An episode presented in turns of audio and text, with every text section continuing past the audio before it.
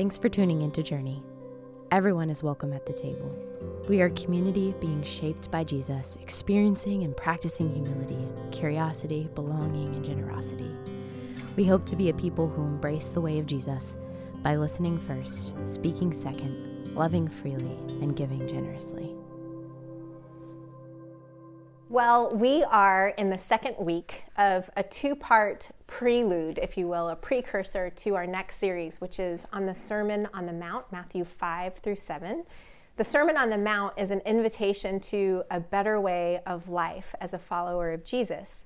And so last week and this week, Kevin talked about what it looks like for us as, as individuals to follow Jesus. What does it look like when the culture informs what it means to be a Christian?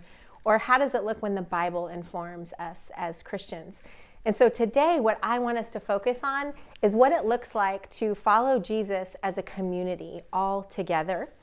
Um, and the best way to really see that is the way Paul outlines it in the book of Philippians. In fact, the words if then, which is the name of this little series, comes from Philippians 2. And we're actually going to read a lot of the first and second chapter together today because it really puts on display what it looks like as followers together, um, together going towards um, being more like Jesus. The funny thing is that um, the Philippians is chock full of all these little verses that we tend to give to people as individuals, or we hold on to them ourselves as a way to encourage ourselves in our walk with Jesus. So typically, like Philippians 1 6, he who started a good work in you will be faithful to complete it. Or Philippians 1:21, to live is Christ and to die is gain. Or Philippians 4:13, I can do all things through Christ who strengthens me. I think many of us maybe got one or two of those at a graduation or, or during a hard time. But what I want to offer you today is this invitation to see that these verses are so good for strengthening our own hearts, but they were written to a whole community. And when we hand them off to a person or, or write them on our bathroom wall, we forget that while they're good for us, they're also burdens and encouragements meant to bear with one another. The good work was a collective good work that, that Paul knew would be faithful to be completed the death would be for the sake of others. And all the things that paul was bearing so that all the all the things that i can do all things through christ who strengthens me those are all the things that paul was bearing so that others could hear and know the love of jesus. So this letter it was written from paul from a, a prison to a collection of house churches in a roman colony in philippi. And uh, what i want to offer you today is that the, the letter wasn't written to one individual person about their, their one life or their one walk with God. It was written to a group of people who were, it says, striving side by side with a singular vision to contend for people's trust in Jesus.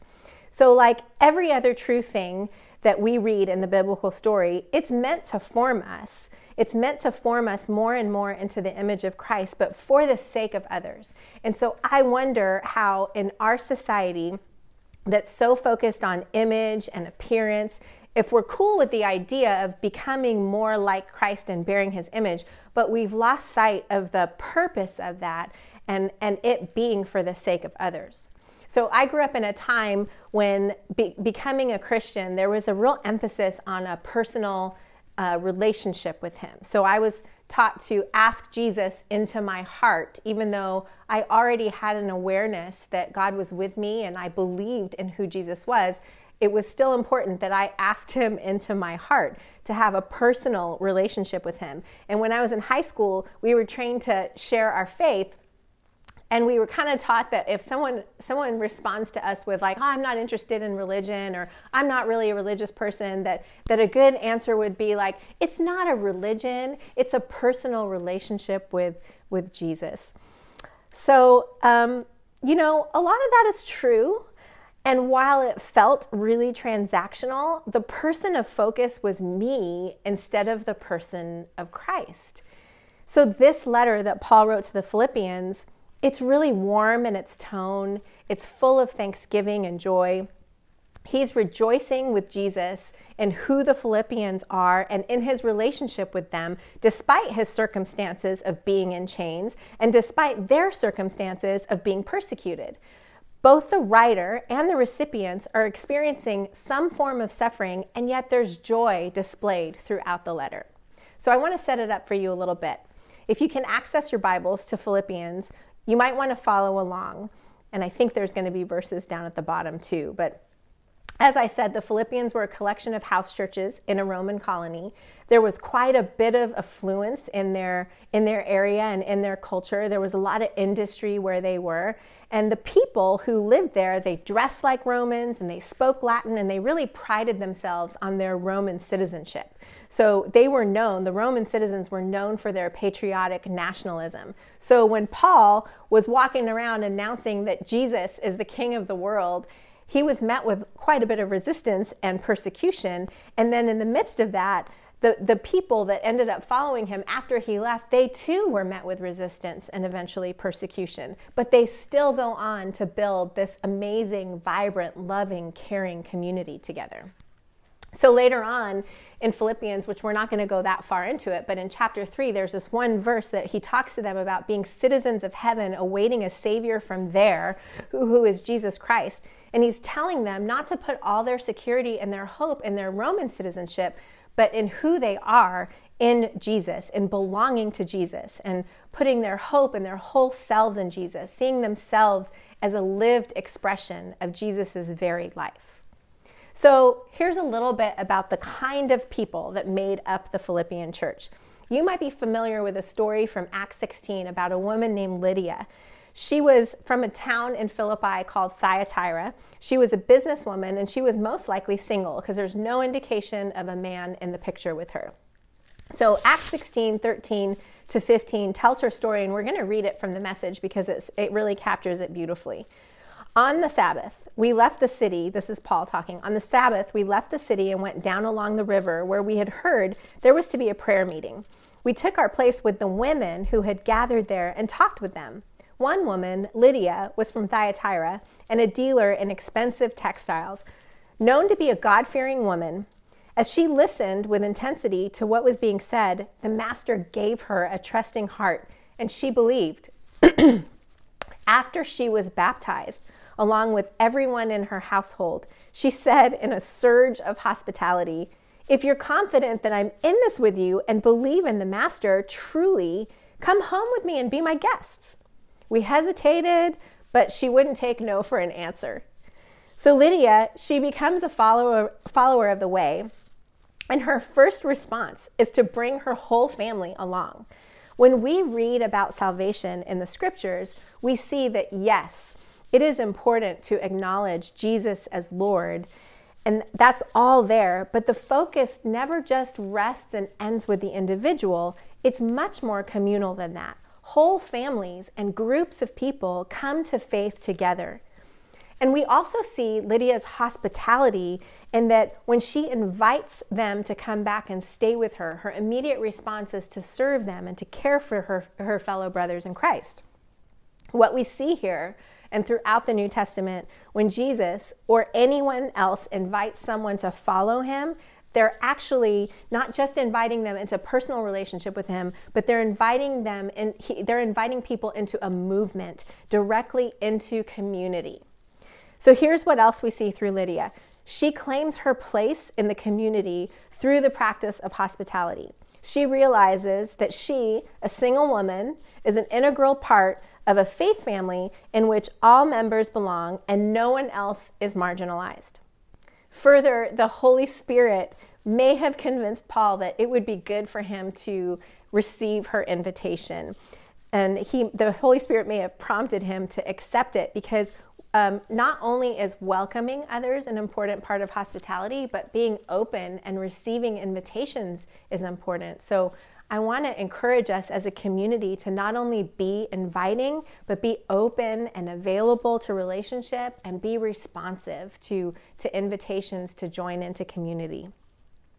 Lydia shows us the type of people that make up the Philippian church, but it's not just her. There's also a slave girl that completely disrupted her community when she um, encountered the disciples. There was a prison warden who came to faith along with his household when they witnessed this wild moment of Paul and Silas worshiping in prison and their chains literally falling off and the gates of the prison unlocking and, and releasing them. So, what they've experienced and what they've seen has given them this confidence that they belong, that they're welcoming, and they're generous as a result of it, from what, uh, as a result of what they've seen. So he says in Philippians 1 3, when he opens up the letter, we can already hear his love and affection for a people that he knows really well and that he's been with and shared some really meaningful experiences with. So listen to what he says. He says in verse 3 I thank my God every time I remember you, constantly praying with joy in every one of my prayers for all of you because you're sharing in the gospel from the first day until now.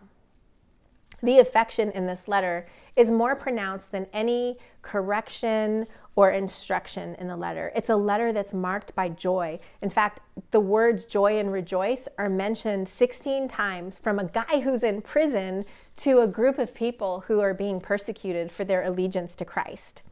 And so it beautifully displays this hope that we can receive through mutual encouragement the power of coming together for one purpose and one strength and courage that's developed and maintained when we share our lives together.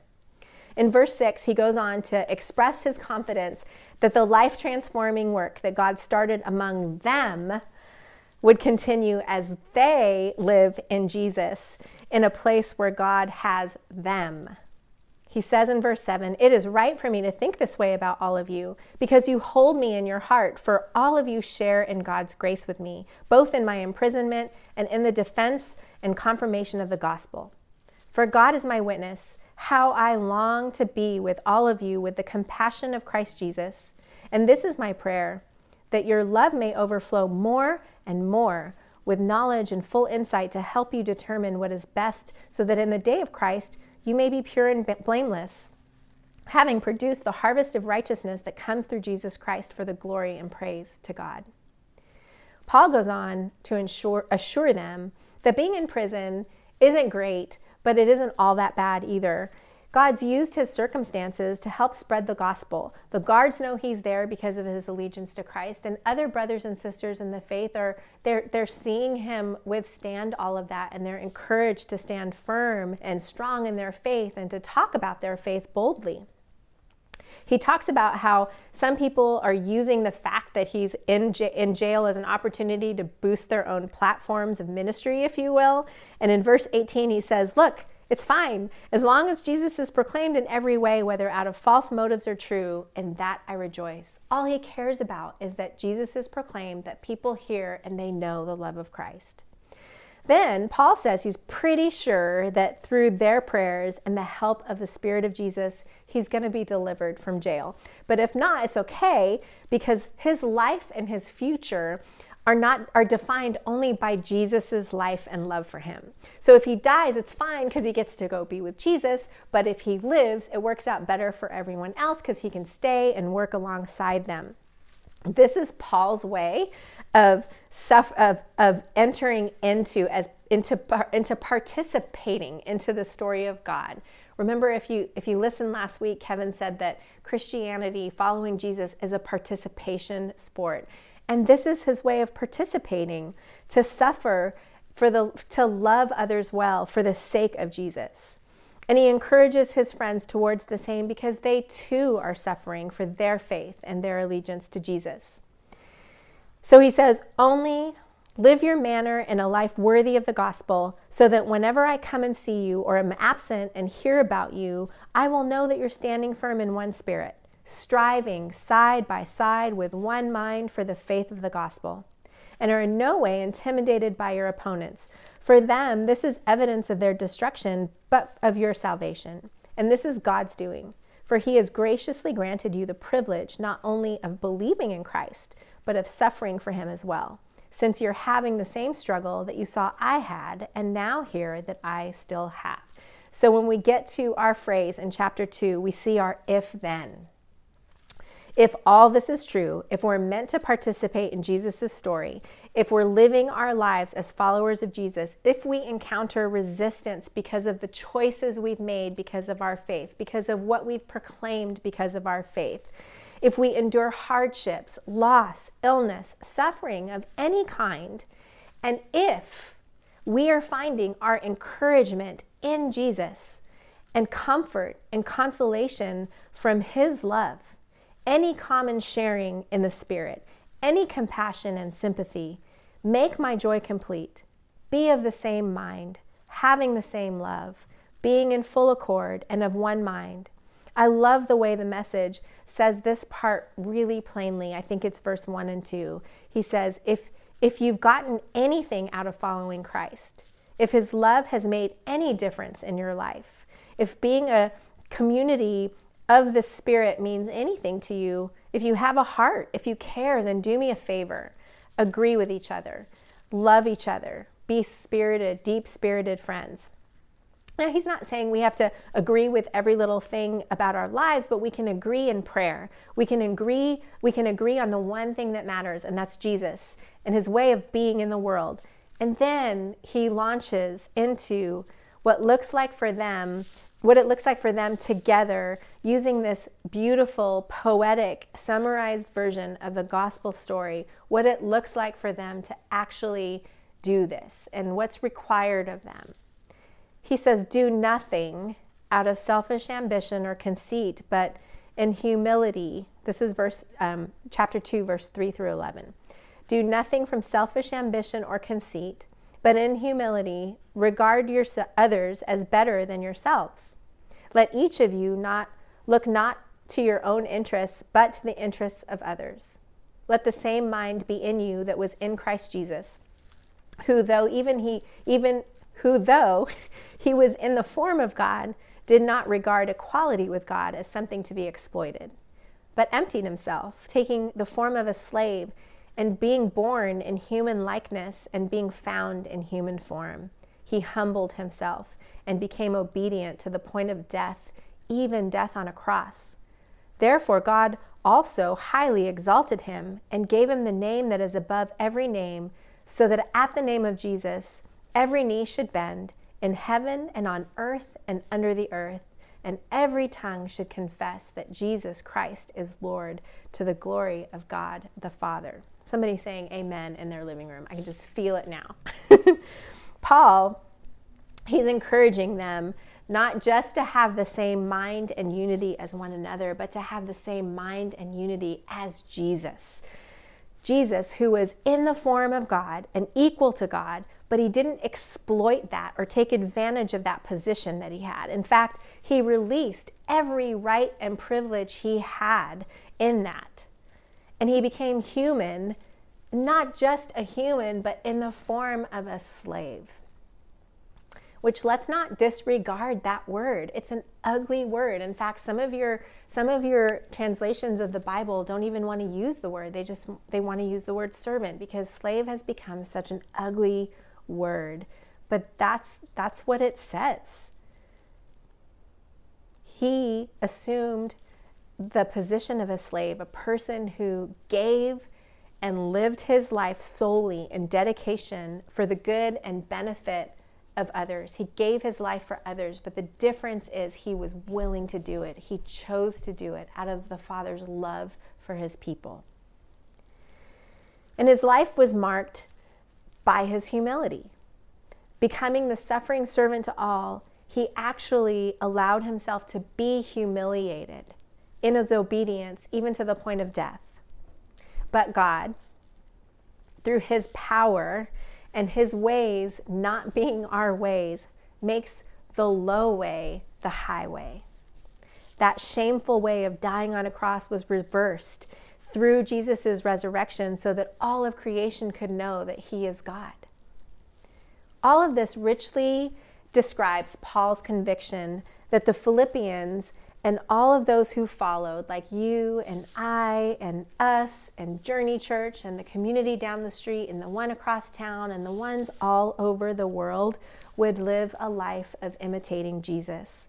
And the reason it can't be done alone is that none of us individually could ever have what it takes to bear the image of Jesus on our own. He calls us the body of Christ for that reason. Every part needs the other parts to be fully whole and functioning and thriving. So recently, I've had a couple of different opportunities to share some meals with pastors in the Middle Tennessee area from different denominations.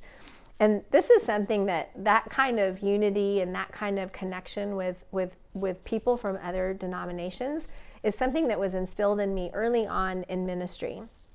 And it comes from this conviction that we're not meant to compete with one another, like what Paul was saying about those people who who were taking advantage of him being in prison and, and using it to advance their own platforms. Like, we're not to do that with each other. We're supposed to be for each other because if we're all preaching about Jesus and we're all bringing people to him and, and wanting people to know Jesus' love, then we should be for each other.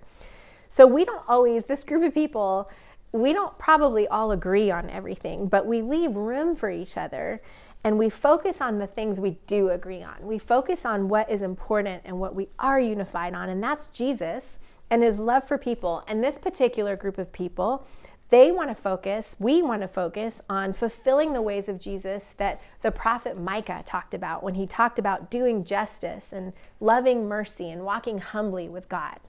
We talk a lot about the different ways it looks like to become a beloved community, and we look for ways and opportunities to become that. Now, that term, beloved community, was first coined by a theolo- theologian named Josiah Royce, but it was made famous and known by Martin Luther King Jr. That dream that Martin Luther King had, the dream that he's so famous for, and, and the vision that fueled all his work and comforted him in his suffering was this vision of a beloved community where all people get to experience dignity and abundant life and see themselves as and others as beloved children of God. And it's a vision, right? It's a, a vision as a preferred future. So it means bringing an end to poverty. It means ending hunger and homelessness and being an inclusive spirit of community that replaces racism and discrimination and bigotry and prejudice. And in a wider world, the beloved community means that disputes are resolved through peaceful conflict resolution and ultimately a commitment to, to nonviolence. It means that love and trust will triumph over fear and hatred.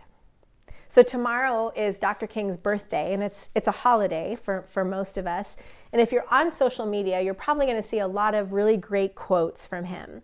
And some of them will be from a letter. They'll they'll be extracted from this letter that Dr. King actually wrote when he was in prison to a collection of churches, which is what he kind of had in common with Paul as far as that goes. But Dr. King's letter is a little less rejoicing. It's much more sobering as it details his disappointment with and the divisions within the church, and um, particularly around issues of racism and segregation. And it's called the letter from the Birmingham jail. And if you haven't read the whole thing in its entirety, it's a it's a meaty and important read, especially if you're familiar with some of these sayings of Martin Luther King, it's really good to read it in its whole context, and you can find it pretty much anywhere on Google. But you know, he commends in this letter, he commends some of the churches for encouraging their people to comply with the new desegregation laws that they had. But what he's disappointed in is that no one would actually stand up and say loudly that integration is morally and biblically right because he says the Negro is your brother.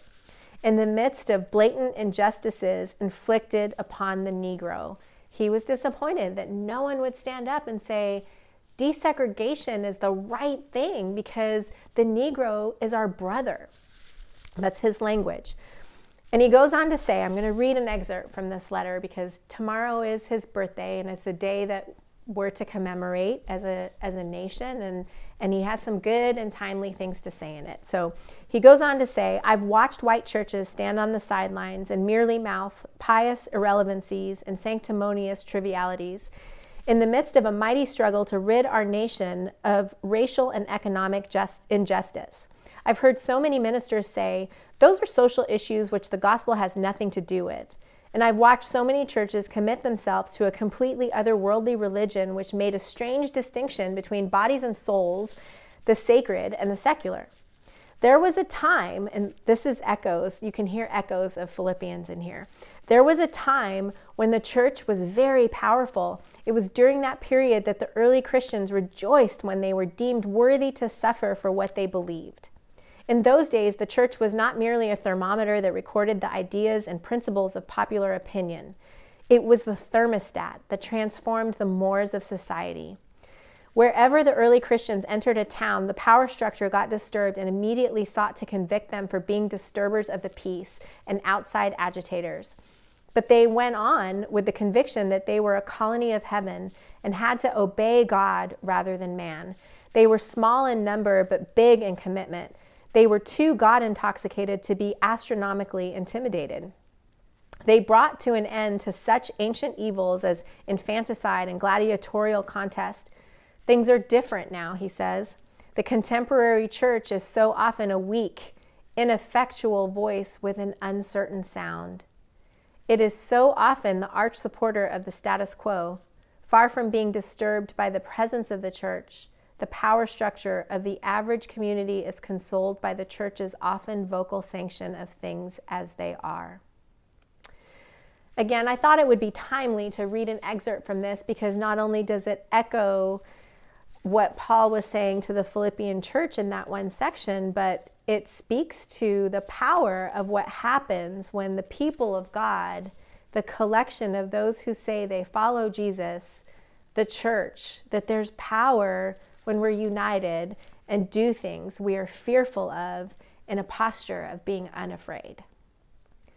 And there's detrimental power in abandoning the oneness and that imitation of Jesus, that like mindedness of Jesus, and the imitation of Him together. So let me ask you this Would you say that the church right now, the global church, the church in America, the church wherever, would you say that it's currently known for its humility? Would you say that Christians are known for their love and joy to unbelievers? Do followers of Jesus have a reputation of putting their ambitions, putting our ambitions and our interests aside for the sake of others? I get why some people don't want to have anything to do with this thing anymore. If you're still listening to this, you probably do somewhere deep inside of you. And I get, and hearing me ask those questions, it might be painful. Um, and why, like, why do we keep talking about this? But I want us, Journey, the community that we're all in, to be one that's marked by humility and love and joy.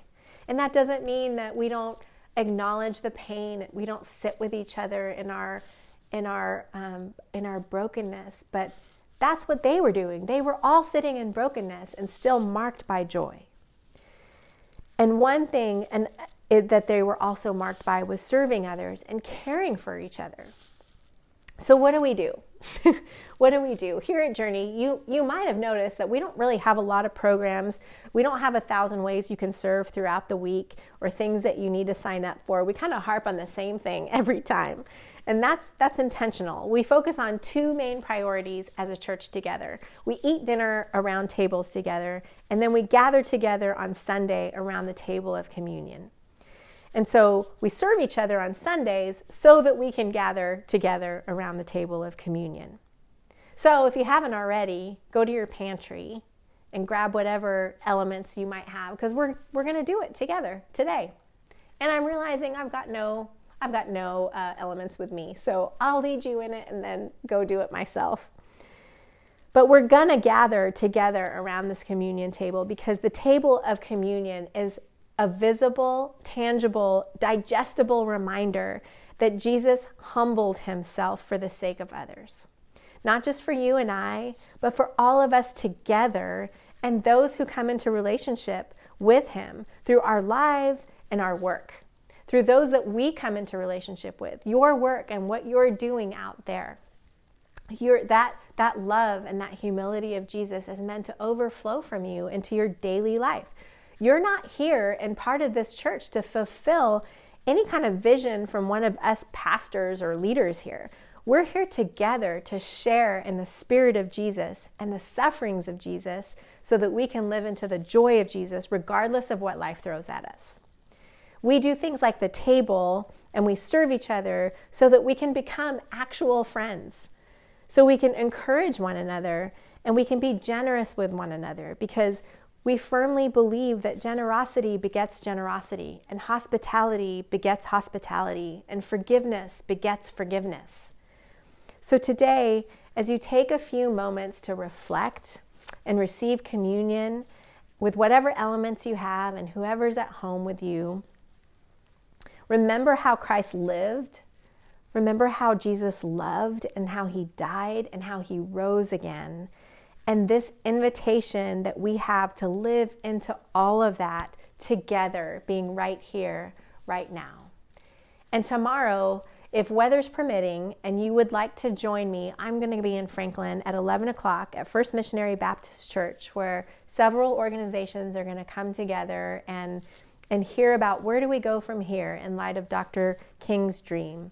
And there'll be a march at 11:15 to downtown Franklin commemorating and celebrating the life of Dr. Martin Luther King. Wherever you find yourself today, again, I hope you're safe. I hope you're warm. I hope you have enough food. If you don't, reach out to us. If you have prayer requests, please text them to us or email them to journey at journeytn.com. We, it is our joy and it is our privilege and our honor to share life with you.